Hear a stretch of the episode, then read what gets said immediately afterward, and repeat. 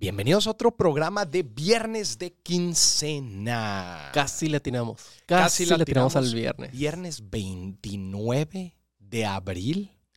Se fue. Así, des- así despedimos el cuarto mes del año. Y bueno, acuérdense que en los programas de Viernes de Quincena es el programa más relajado de Dimes y Billetes. Tranqui. Es el más tranqui. ¿Ya pagaron? Ya, ya, ya. Ya, ya debe de haber caído. Ya quema. Ya, Ya, debió quema, de haber caído el dinero y ya empieza a quemar. Ya para- a estas alturas de la novena entrada ya empieza a quemar. Es que está bien feo cuando te pagan en viernes. Porque viernes te empieza a dar sed. Empieza a darse de la mala, te est- está llorando porque lo gastes.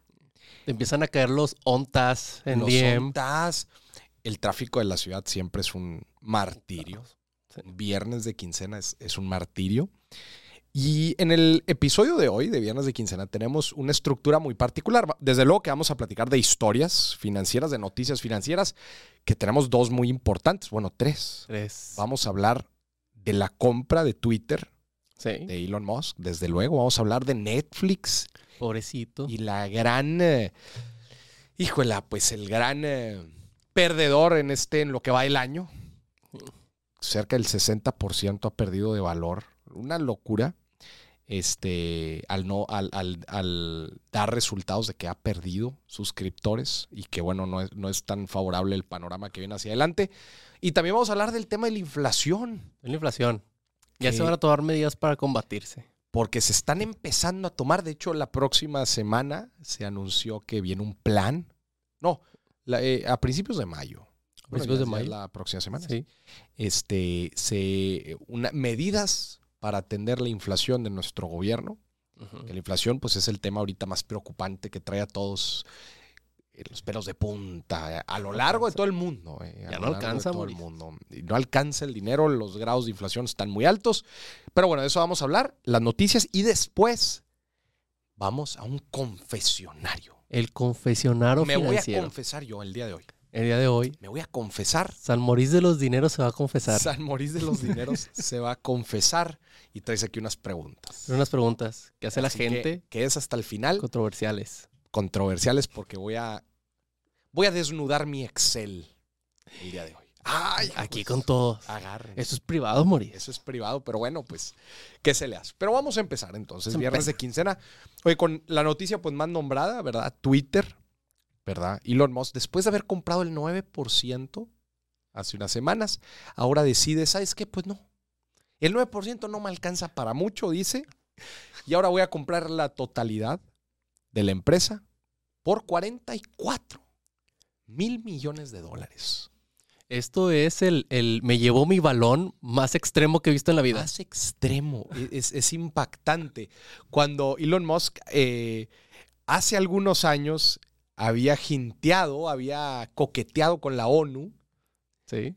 por dinero para curar la- el hambre mundial. ¿Qué le dijeron? Le dijeron de que si da no sé qué porcentaje de su fortuna, No, eran como 4, 4 mil millones de dólares. Sí. Eran 4 mil millones. Si nos das, o 4 o 6, pero le dijeron así, una cantidad curamos, específica. curamos el hambre. Y dijo, Elon dijo, te los doy si me demuestras cómo le vas a hacer. A Y ver. resulta que la ONU sí lo hizo. Hizo todo un plan y se lo mostró y los tiró al león. No, pero según yo después les contestó y les dijo de que va, pero, demo- o sea, dime Por en eso qué se de- va a ir cada centavo. Sí, claro. Y sí se lo demostraron. Ah, Sí, le también. tomaron la palabra, claro. Le dijeron, ok, yo te lo voy a mostrar. Y le enseñaron. Y ahí quedó. Ahí quedó. Dijo, no, mi ciela, mejor vámonos por Twitter, que se me hace más interesante. Y compró- Está más divertido que curar el hambre en el mundo. Está más divertido, digo. Eh, e importante mencionar que está comprando Twitter con, una gran, con un gran porcentaje de deuda, casi la mitad va a ser deuda. O sea, Twitter, no sé cómo le va a hacer el señor Musk, pero tiene que aumentar los ingresos de Twitter, que ahorita son principalmente por anuncios. Por anuncios. Se habla de una suscripción, se habla de, Ay, pero no creo que alguien la compre, la neta. pues yo creo que solamente creadores Sí. o, o gente pues muy... pues, que utiliza Twitter diario, ¿verdad? Hay creadores, obviamente, que quieren ver Periodistas que no quieren ver anuncios, etcétera. Pero yo también lo veo muy, muy difícil. Hoy en día todos te quieren comprar una suscripción por algo. A todos quieren. A todos. Y de hecho de eso se trata la segunda noticia. Sí. De Bueno, el rey de las suscripciones, que es Netflix, Era. era, Era. pues anunció que en el primer trimestre del año perdió usuarios, cerca de 200 mil. Aquí tengo la, la cifra exacta, pero sí fueron más o menos 200 mil. 200 mil usuarios, que esto es importante, a principios de año había puesto su presupuesto, ¿verdad? De incremento de usuarios. Era cerca de 1 o 2 millones de presupuesto de incremento. Y eso no les gustó a los inversionistas, se les hizo muy poco. Y la acción cayó como 35-40% de golpe. Significaba o reflejaba que la empresa no estaba creciendo como se, como se había estipulado, se proyectaba. ¿Cómo se debía? O sea que ya, ya iba a dejar de crecer tanto. Y ahora resulta que, bueno, entonces cayó como 35-40%. Y resulta que cayó ahora cuando muestran los resultados que efectivamente, pues no nada más no crecieron como querían, pero sino que decrecieron, era. La acción vuelve a caer otro 35%. Y ahorita va 60% abajo en lo que va el año. Es Chorro. impactante, güey. O sea, este, perdió demasiado y, y puso, puso en jaque qué onda con todas estas plataformas de streaming. ¿verdad? Es que ¿Qué salió rollo? Netflix y ya todos querían la suya. ¿Tú cuántas tienes contratadas, por ejemplo? Yo una, la neta. ¿Cuál tienes? Tengo la de Amazon. Am- Amazon Amazon, Prime.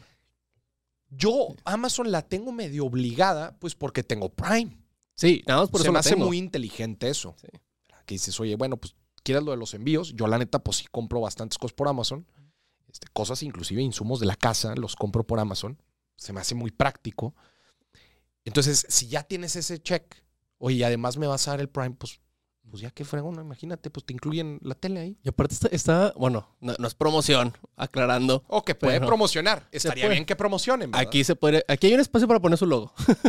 Pero, o sea, aparte te da el music. Aparte, por ejemplo, yo que uso mucho Twitch, ¿Mm? de que me da una suscripción al mes gratis. Ya, Entonces, aparte. ahí ya está todo englobado digo, bueno. Es que eso, eh, eh, empiezan a crear un ecosistema o el monopolio Amazon. ¿verdad? Sí. Y ya resulta que la suscripción ya vale mucho. Sí. O sea, eh, te aporta mucho. Sí. Este, y luego está más barata todavía que la de, la de claro, Netflix. Porque, está, ¿qué? 100 pesos, ¿no? Está 99 pesos. 99 pesos. Sí. Este, Netflix solamente te da Netflix. Y, y, y luego entonces, y ahora viene Disney. Sí. Y ahora viene HBO. Y empiezan a salir todas. todos queriendo suscripción. Por ejemplo, yo, yo soy sincero, yo tengo Amazon, sí lo tengo. Tengo Netflix.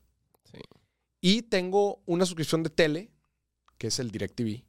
Ujú. Tugo, que es justamente una suscripción. Principalmente la uso para ver eh, juegos, o sea, eh, deporte. Ya. Y tele en vivo. Tele en vivo que no te lo dan los otros. Digo, Ama- Amazon creo que sí lo está metiendo, pero digo, yo sí tengo las tres.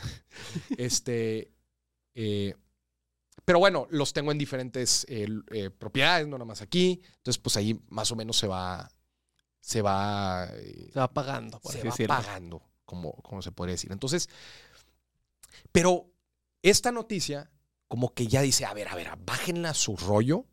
Este, ¿hay alguna razón por la que ya no se están metiendo más gente? De hecho, una de las cosas que decía Netflix que iba a hacer, pues era eh, eh, luchar un poco más contra este, contra el password sharing, Ajá. que la gente no se esté compartiendo tanto las contraseñas y así. O sea, pues, ellos han de hacer sus proyecciones y dicen, pues no sé, por ejemplo, si tenemos 10 usuarios ahorita que nos están pagando, pues cuántos de esos 10 usuarios están duplicados, ¿verdad? Entonces, y no le pasas la contraseña ya a la novia, ya, al ajá, compa. entonces, ¿cuán- ¿Cuánto potencial tendríamos de un incremento en usuarios? Y eso es a lo que le están tirando ahorita. Ah, También se escuchan rumores de una versión más barata.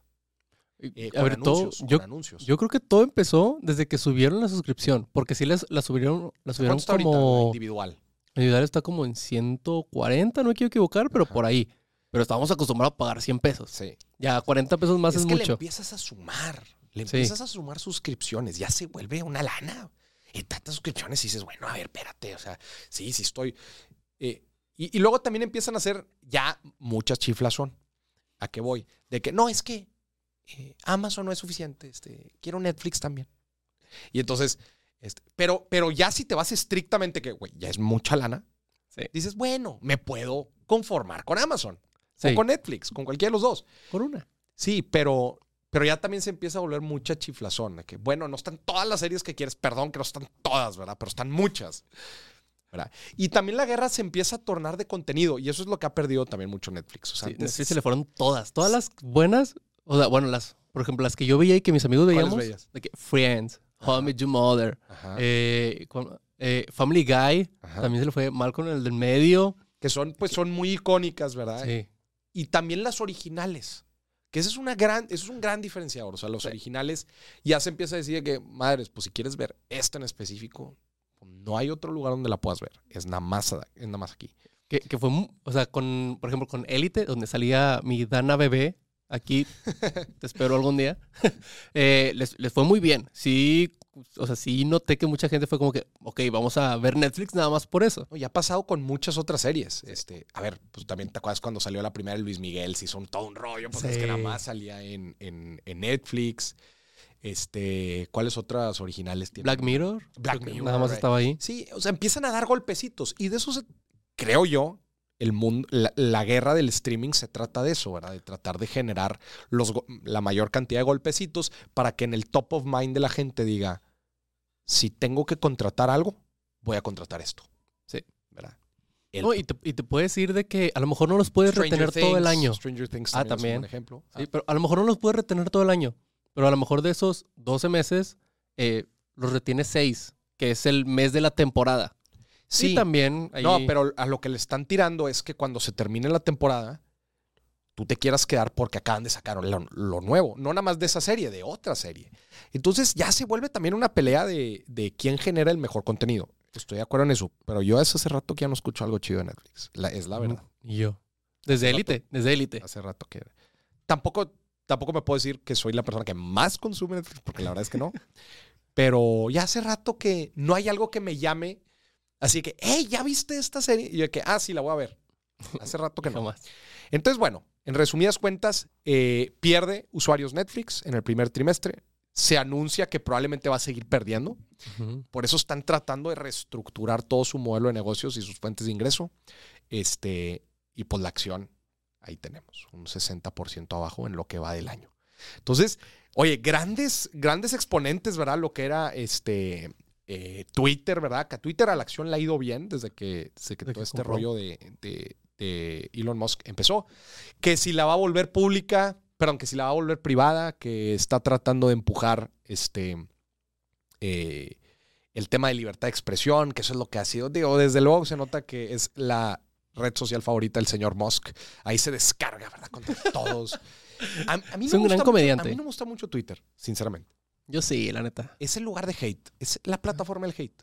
Seamos sinceros. Sí, sí, la plataforma. Es que cada una tiene la suya. A ver, si quieres ver imágenes bonitas, te vas a Instagram. Ajá. Si quieres pelearte con señoras en grupos, te vas a Facebook. Ajá. Si quieres de que leer o entrar hate, Twitter. Yo lo uso Twitter nada más para las noticias y una que otra vez tuitear. Sí. Pero me he dado cuenta que raza que sí se gancha. O sea, Sí. se, se la pasa peleándose con gente en Twitter. Yo soy uno de esos, la neta. ¿Qué necesidad hay llenar tu cabeza de odio al chile? Bueno, es que depende cómo lo hagas. Por ejemplo, yo lo hago para divertirme. O sea, si me O sea, aburro, les divierte. Es a lo que voy, les divierte. A mí me genera estrés nada más de verlo. bueno, es que también depende por qué te pelees. Porque, por ejemplo, a mí me gusta pelearme con los amlovers. Los fifis y los chairos se la pasan peleándose durísimo Sí. todo el tiempo. Sí, pero ahí yo voy de que uno que otro tweet ahí peleándome está divertido. Siempre y cuando no te lo tomes en serio. Es que eso es lo importante. Es importante que no te lo tomes en serio. Sí. ¿verdad? O sea, porque si no, te digo, yo nada más de, yo nada más de verlo me, me causa estrés. Sí. Pero bueno, esas son de las dos noticias más relevantes, Twitter, Netflix. Eh, y bueno, la palabra más importante en este año, lo hemos dicho una y otra vez, el tema de la inflación. En marzo en México fue 7.4. Primer quincena de abril, la quincena pasada, 7.7. O sea, no cede la inflación. Presiones por todos lados. La guerra en Ucrania. eh, la reactivación. Sí. Las cadenas de suministro, la escasez de productos. Los energéticos. Todo empujando la inflación hacia arriba. El Banco de México tratando de hacer lo suyo. Subiendo la tasa de interés, pero no cede. ¿Va a seguir subiendo la tasa de interés? Yo creo que sí. Pero ya se anunció un plan. No, Plan. no, no. Se anunció que se va a anunciar un plan. Se anunció que se va a anunciar un plan. Sí. La primera quincena de mayo, era lo que decíamos ahorita. Sí. Para tratar de controlar especialmente los precios de, las canas, de la canasta básica, Sí. que son los alimentos. Ahí hubo, hubo- dijo el, el señor presidente. ¿Qué dijo? y dijo que iba a hablar con las cadenas de. de Porque dijo que no iba a haber control de precios. Porque control de precios es algo bien. Es, es algo bien. Muy peligroso. Muy peligroso controlar Sí. los precios. o sea, que les iba a decir más o menos cuánto podían cobrar por las cosas. Que, a ver, creo yo. O sea, que los iba a aconsejar. sí, pero a ver, si viene el presidente y te dice, oye, ¿vas a dar esto a este precio? Sí, es un poquito control de precio. Y tú dices, no. Y lo dice, oye, Eh. vas a cobrar. No, no me entendiste bien. Te recomiendo que, co- te recomiendo que cobres Sí. esto.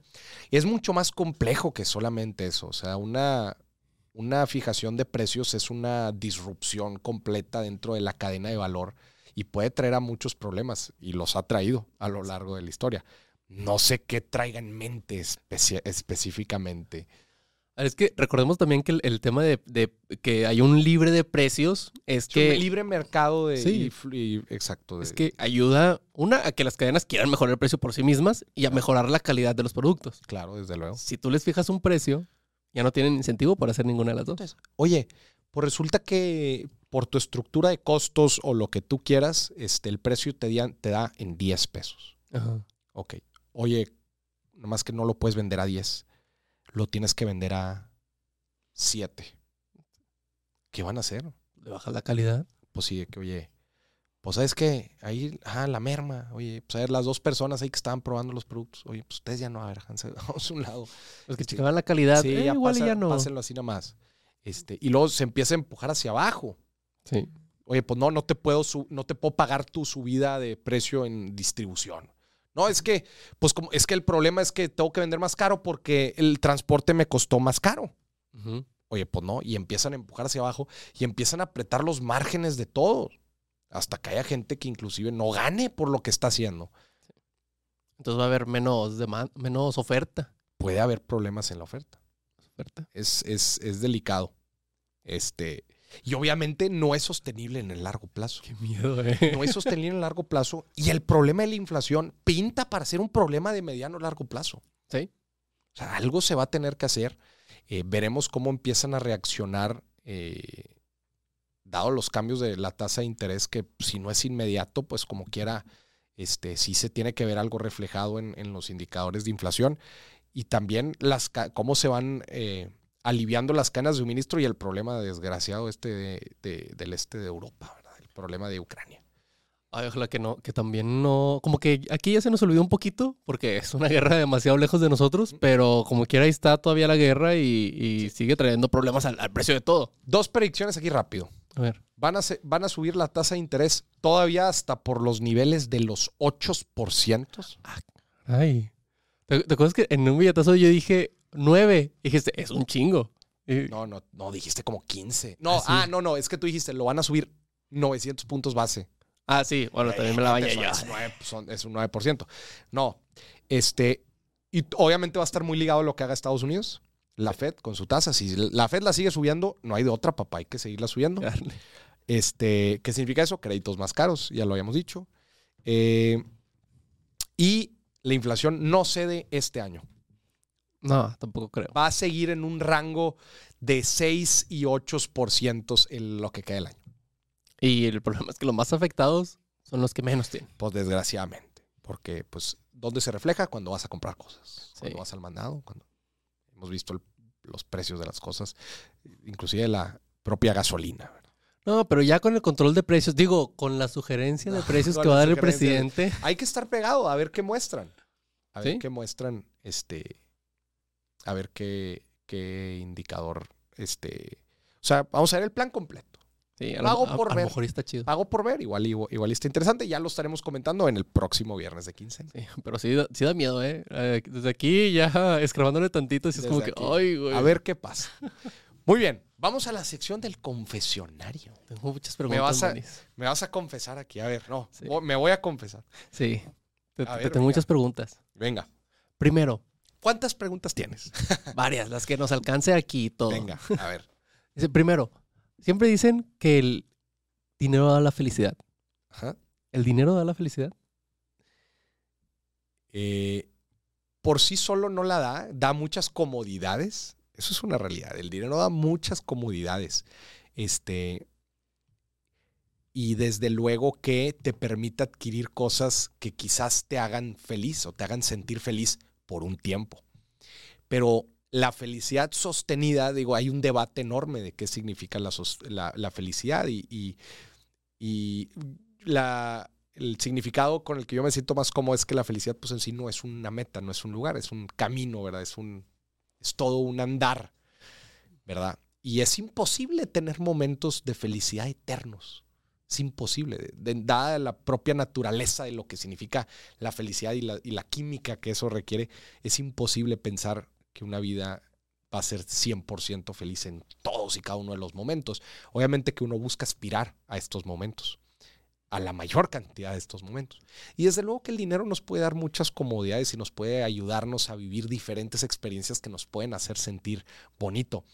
Sin embargo, no es, no es este no es una condicionante, perdón, no es una, no es un valor absoluto. O sea, el dinero por sí solo, desde luego que no, lo tienes que combinar con otras cosas, con un propósito, con una misión, con este, experiencias eh, placenteras, desde luego. Entonces la respuesta es no, pero bien que ayuda, ¿verdad? Bien que ayuda. Y obviamente el dinero canalizado a nuestros objetivos y metas en la vida pues claro que de cierta forma nos ayuda a, pues tener más experiencias placenteras y, felices, podríamos decir. Sin embargo, uno puede conseguir la felicidad en cualquier situación o en cualquier eh, evento.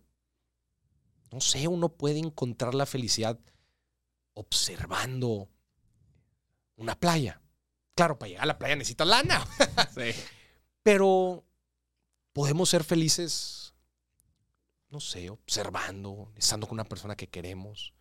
Desde luego, pues hay que proveer y hay que, este, eh, pues para vivir hay que, hay que, eh, cuesta, ¿verdad? Vivir cuesta, las necesidades humanas, satisfacerlas en el modelo en el que vivimos cuesta. Entonces, creo que ya me extendí mucho, pero creo que se entiende mi respuesta. Claro que ayuda a tener estos continuos momentos felices. Y, justo hace unos días leí un, leí un estudio que decía que un güey que, quería probar si esto era cierto o no. dice que literalmente hay una curva. O sea, donde a cierto dinero ya. O sea, ya la felicidad que te lo da ya no aumenta. ¿No te acuerdas? Lo, platicamos. Pero, pero ahí estamos hablando específicamente del incentivo financiero. O sea, del, incentivo de sentir un placer por ganar dinero. Pero eso es diferente a tener una vida feliz estamos diciendo, e, e, ese estudio más bien se refiere al incentivo que tanto motiva a la persona el dinero. Y creo que en México, creo que eh, eh, traducido a pesos mexicanos, creo que está por ahí de los 120 mil pesos. Ya. Y ya, a partir de ya. De los 0 a los 120, cada 10 que vas ganando, cada 10 más, de, de 10 a 20, es demasiado placer y de 20 a 30 es muchísimo placer. Y de 30 a 40 muchísimo. Y de mucho, mucho, mucho, mucho. Hasta 120. Y luego de 120 a 130, 130, 140, sigue siendo muy bien, pero ya no tanto. ¿Te acuerdas de la teoría de los eh, de la utilidad marginal? Y cada vez empiezas a obtener menos placer de lo que haces. Yo, el ejemplo que, que hiciste de lo, del Powerade. Sí, el Powerade. lo platicamos aquí, pero la gente no lo escuchó. Sí, claro. O sea, eh, eh, esa, la teoría esta de, la ganancia marginal o la utilidad marginal te dice que cuanto más usas o cuanto más utilidad tienes de algo, pues cada vez empieza a ser menor. O sea, por ejemplo, si tú te la pasas haciendo dos horas de ejercicio en la calle, al sol, al, al, aire libre, ¿verdad? Y estás todo sudado y estás todo cansado. ¿Cuánto va a ser el placer que te va a dar un Gatorade o un Powerade. ¿El primero? El primero. Te ponlo en una escala, del 1 al 10. 10. 10, Literal, 10. Y después te ponen otro Powerade, otro Gatorade. ¿Cuánto placer te va a dar el segundo? Ah, ya, un, 8, 7. Pues un 8, 7. Eh. El tercero. Ya, ya ni te lo tomas. Ya ni te lo tomas. O muy poco. Ah, pues lo guardo. Sí. Pero muy poco. En la vida y el ser humano sucede eso con muchas cosas, incluido el dinero. Sí, al principio está muy padre y muy bonito porque cubres tus necesidades más esenciales, ¿verdad? Y bueno, pues te, te compras un bonito auto, ¿verdad? Y te compras una bonita casa, etcétera. Pero ya llega un punto en donde se vuelve marginal. Va decreciendo. Y en México creo que son como 120 mil pesos. ¿Y, por qué crees que, la gente tenga esta creencia de, que el dinero, o sea, que entre más dinero tenga, más feliz va a ser?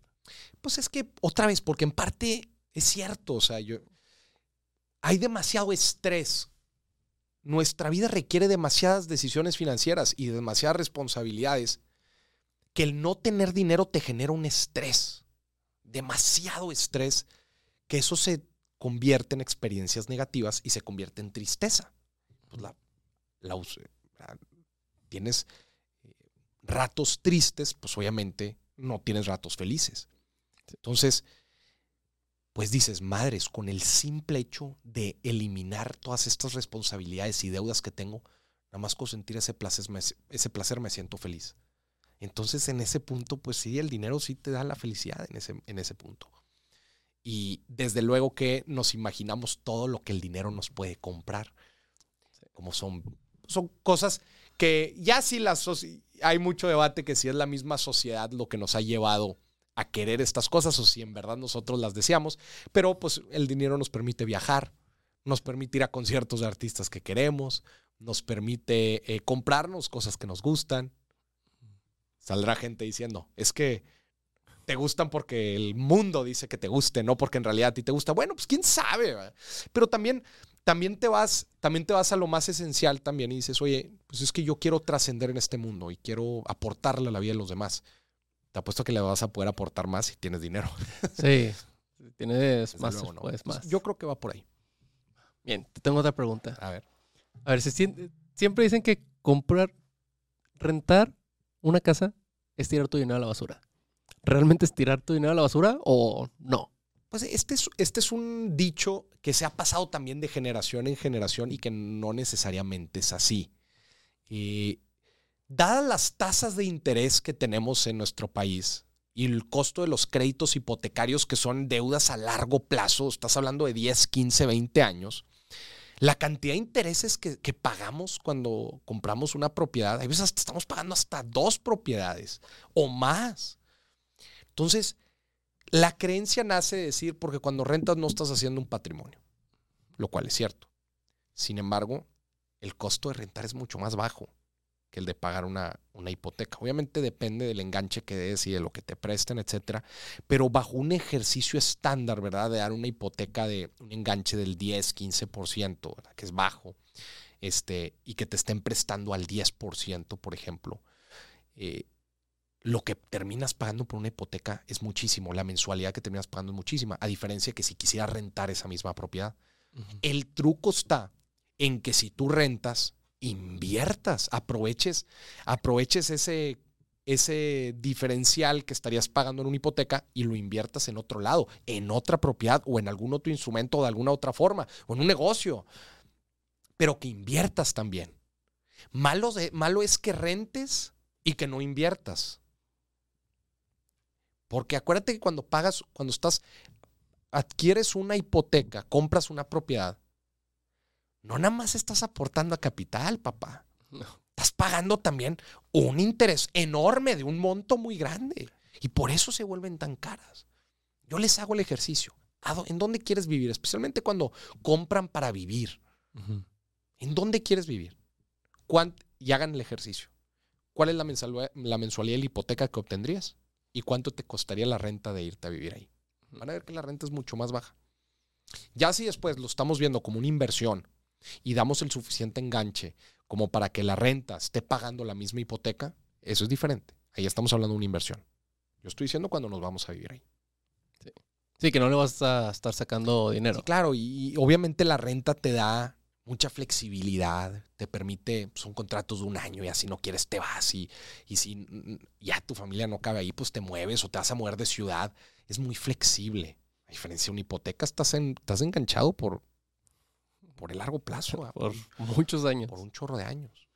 Desde luego que comprar también tiene sus beneficios, que estás haciendo tu, tu, tu patrimonio. Aunque cuando empiezas también a hacer los números, oye, lo que te cuesta mantenerla, el predial, pues ya también hay que hacer todo el ejercicio. Entonces yo no me caso con la idea de que es mejor comprar o rentar, depende, obviamente depende del enganche que des, depende de la flexibilidad que quieras y, del, y desde luego de la casa que quieres vivir. Por ejemplo, si quieres vivir en, en casas muy, muy, muy caras, ya que tienen una plusvalía, muy, agarraron una curva de plusvalía muy, muy grande, comprarte una propiedad de esas te va a salir carísimo. Pero irte a vivir ahí no tanto vas a ver. Hay un indicador que es el price to rent ratio, que el indicador de precio contra rentas, que básicamente tienes que dividir el precio comercial del bien entre la renta anual del bien y te va a dar un número. Aba- y digo, la teoría te dice que abajo de, del, si te da un, el número que te dé, si es menor a 15, Ok. te conviene comprar la propiedad. Y si es mayor a 15, te conviene rentar. Y básicamente lo que te dice este indicador es, pues sí, eh, eh, qué proporción del valor total es la renta. Ok. Este, claramente, con propiedades en donde su valor es demasiado alto y la renta es baja, pues te va a dar un número mucho mayor a 15. Y te dicen, güey, mejor réntala, güey. Pero en otras en donde el precio es bastante grande, ¿verdad? Pero como quiera la renta es una gran proporción, va a ser menor a 15. Te dicen, pues no, te- no, no, no estés, entre comillas, tirando tu dinero a la basura. Ahí Te sí, cómprala. Te conviene, te conviene comprar. Que este indicador, también visto desde otra perspectiva, es cuántos años de renta te costaría comprarla. Ok. Es- eso es el indicador. Estás dividiendo el, el precio del, del bien entre las rentas. Entonces, por ejemplo, 15 años. Entonces, eh, volviendo al, al- al resultado, si es menor a 15 años, te conviene comprar. Si es mayor a 15 años. Y digo, ya después hay- te puedes poner muy picky. 10 años es aún mejor.